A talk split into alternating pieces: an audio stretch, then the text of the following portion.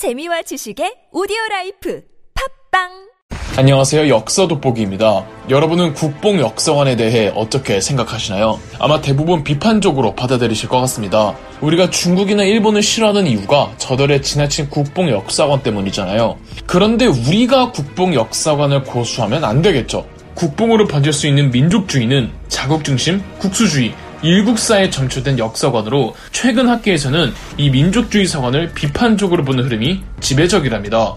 이와 관련해서 추천드릴 책이 있습니다. JTBC 차이나는 클래스에서 화제의 강연이 되었던 안정준 교수님의 반전의 한국사 동아시아를 뒤흔든 냉정과 열전의 순간들입니다. 이 책은 국뽕 역사관에서 벗어나 한국과 중국의 교류사의 여러 가지 에피소드들을 다룬 책인데 이 저자 안정준 교수님은 연세대 사학과에서 고구려사를 전공하셨습니다. 이 반전의 한국사 책의 몇 가지 에피소드들을 소개해드리겠습니다.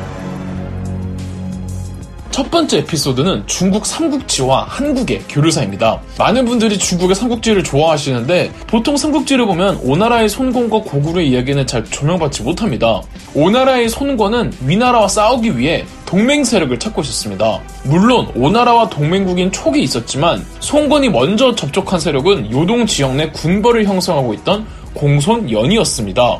오나라가 위나라의 밑에서 공격을 하고 공소년의 요동 군벌이 위나라 옆에서 공략하면은 양 갈래에서 공격할 수가 있잖아요. 그런데 공소년은 위나라가 더 세 보인다면 오나라 사신단을 죽여버립니다. 고심의 참 송건은 요동 옆에 큰 국가였던 고구려에게 접촉합니다. 당시 고구려의 왕은 11대 왕 동천왕이었는데 이 위나라 입장에서는 만약 요동 군벌의 공손연과 고구려가 손권의 동맹 요청을 받아들여서 함께 공격해 왔다면 정말 큰일이었을 겁니다. 그러지 않은 건 고맙기는 하지만 그래도 혹시 모를 미래를 대비해 위나라는 공소년과 고구려를 토벌하기로 하는데 이 공소년의 요동 군벌을 토벌하러 간 사람이 그 유명한 사마이고 고구려를 공격하러 간 장수는 위나라의 관구검이었습니다. 이때 고구려가 유린된다는 사실 많은 분들이 알고 계시죠? 그렇다면 고구려는 어느 정도로 유린됐을까요? 또 그 직전까지 고구려는 중국의 삼국지 전투에서 어떤 외교를 취하려고 했을까요? 손권의 오나라가 고구려와 첫 접촉했던 과정도 야 이거 아주 골 때리는데 중국 오나라 신하들과 고구려의 첫 만남은 또 어땠을까요? 다음 에피소드의 시대적 배경은 중국의 삼국지로부터 조금 시간이 지난 남북조 시대 때입니다. 이 남북조 시대란 유목민족들이 세운 국가들이 북조를, 중국 한족들이 세운 국가들이 남조를 구성했던 시대를 말합니다. 이 중 무력으로는 북조의 왕조가 남조의 왕조를 압박하고 있던 형국이었기에 남조의 왕조들은 외국 국가들과의 교류에 상당한 관심을 갖고 있었습니다. 남조의 국가들이 힘은 몰라도 문화적으로 발달해 있고 돈은 많았거든요. 그래서 조공 관계를 자처하는 외국 사신들이 오면은 조공품에 대한 몇 배 이상의 할애품을 하사해 주었다고 합니다. 그중 하나가 백제였는데 백제는 주로 남조와 많이 교류를 했답니다. 이 무령왕릉의 벽돌무도도 남조의 양식이잖아요. 6세기 백자는 신라와 동맹관계에 있었습니다. 신라도 그때 한창 강대국으로 성장하고 있을 때라 중국과 교류를 증진시키고 싶어 했습니다. 그동안 백제 고구려에 가려 중국 가기가 어려웠거든요. 이 백제랑 동맹 관계가 됐으니 백제 사신단이 중국으로 갈 때 같이 껴달라고 하는 거죠. 배편도 배편이지만 신라 내에는 중국어를 할 줄 아는 사람이 없었대요. 그래서 백제 사신단이 통역을 해주어야 했다는데 이 동맹이라는 게 현실적인 이해타산이 맞아서 하는 거지 절대 의리나 우정이 아니란 말입니다. 그래서 백제 사신단이 의도적으로 오역을 했다고 하는데 이게 또 웃기면서도 지금까지 수많은 역사학자들의 골머리를 앓게 하는데요. 대체 무슨 거짓말을 왜 했을까요?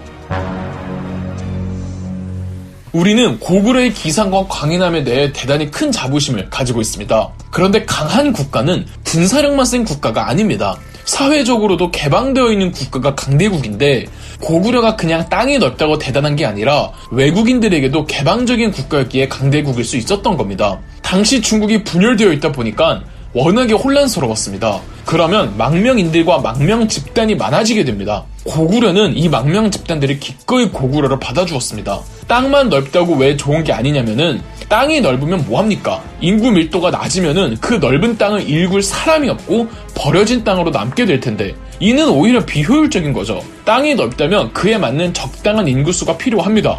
그래서 고구려는 다양한 망명 집단들도 많이 받아주었습니다. 그리고 고구려 영토에 정착시키고 땅을 개척해서 경제를 살리고 그 경제력은 군사력과 행정력을 뒷받침해주겠죠? 고구려의 광개토 제왕과 장수왕이 이걸 기가 막히게 잘했습니다. 우리는 광개토 제왕과 장수왕의 정복 전쟁보다는 이런 정치 외교적 능력을 더 높이 사야 하는 겁니다. 그래서 고구려 영토에는 이 피장자가 중국인들인 무덤들이 출토됩니다. 안악 3호분과 덕흥리 벽화 고분처럼 말이죠. 그렇다면 구체적으로 광개토 제왕과 장수왕은 어떻게 이런 능력을 발현해냈을까요? 방금 개방적인 국가야말로 강대국이 될 수 있다고 말씀드렸죠. 이 역사적 명제에 부합하는 국가가 8세기 당나라입니다. 당나라 전체 역사에 해당되는 건 아니지만 적어도 8세기 당나라는 당대 세계에서 가장 잘 나가는 가장 큰 규모의 국가였습니다. 그럴 수 있었던 건 외국인들도 국가 관리나 장소로 적극 등용했고 수많은 이민족들을 받아주었으며 여러 종교들 심지어 크리스티교의 일파도 공존해 있었답니다. 우리나라 사람 중에서도 당시 당나라에서 이름을 알린 사람들이 있죠. 뭐 고선지, 흑치상지, 최치원 등등이요. 고선지는 고구려 유민 집안의 출신으로 747년 토번국 전쟁에서 총지휘관 임무를 맡아 토번 병력 1만여 명 중 5천 명을 죽이며 일약 스타가 됩니다. 그러나 755년 타클라마칸 사막에서 중앙아시아 원정에 나선 고선지 장군이 이슬람 제국의 아바스 왕조와 카를룩이라는 유목민족들과 이 오늘날의 타슈켄트 지역에서 싸운 탈라스 전투에서 대패배를 해버린 겁니다. 고선지의 패배도 패배지만 이 원정 과정에서 고선지 장군의 무리한 정벌과 약탈로 인해 중앙아시아의 많은 소국들이 당나라에게 등을 돌리기도 하고 또 반대로 어느 정도 고선지가 진출해준 덕분에 새롭게 당나라 질서에 편입된 소국들도 꽤 있었죠. 아무리 고선지의 활약이 역사적으로 의미가 있어도 그래도 이 당나라 주류에 편입된 고선지에게 당나라인이 아니라는 인식이 그의 발목을 붙잡았습니다. 이 때문에 고선지가 여러 무리수들을 두며 비극적인 최후를 맞이하는데요. 역사학계에서는 고선지를 어떻게 평가하고 있을까요? 제가 몇 가지 에피소드들에서 던졌던 질문들은 전부 제가 소개해드린 반전의 한국사의 소구상에 적혀 있습니다. 이 외에도 고구려사 전공의 저자님답게 고구려 발해 고려에 대한 연속적인 흐름에 대해 아주 독특하고 재미난 시각을 제시해줍니다. 우리가 단편적으로 알고 있던 재밌고 감동적인 이야기들이 다 엮여서 마치 하나의 세계관을 보는 것 같으며 현재 학계의 경향들까지도 거론되죠. 민족주의가 무작정 나쁜 것만은 아닙니다. 한때 민족 주권이 상실되었던 이 민족주의 정신이 필요로 했던 일제 강점기 때는 분명 그 역할을 해냈습니다. 하지만 그 민족주의가 지금까지도 이 현재에도 역사를 바라보는 유일한 사관의 정답입을 고수하는 입장은 되려 역사의 시선을 흐릿하게 만드는 역기능을 초래할 수도 있답니다. 역사의 최종 목표는 우리 민족의 특수성을 이해하며 타민족의 특수성도 이해해주고 어떻게 그 특수성을 살리는 가운데 인류사 보편적 가치에 일조할 수 있는지를 도모하는 다 함께 공존하는 다양성의 사회로 나아가는 것임을 잊지 말아주셨으면 하네요. 그럼 역사 돋보기였습니다. 영상 재미있으셨다면 구독과 좋아요, 알림 설정까지 해주시면 감사드리겠습니다.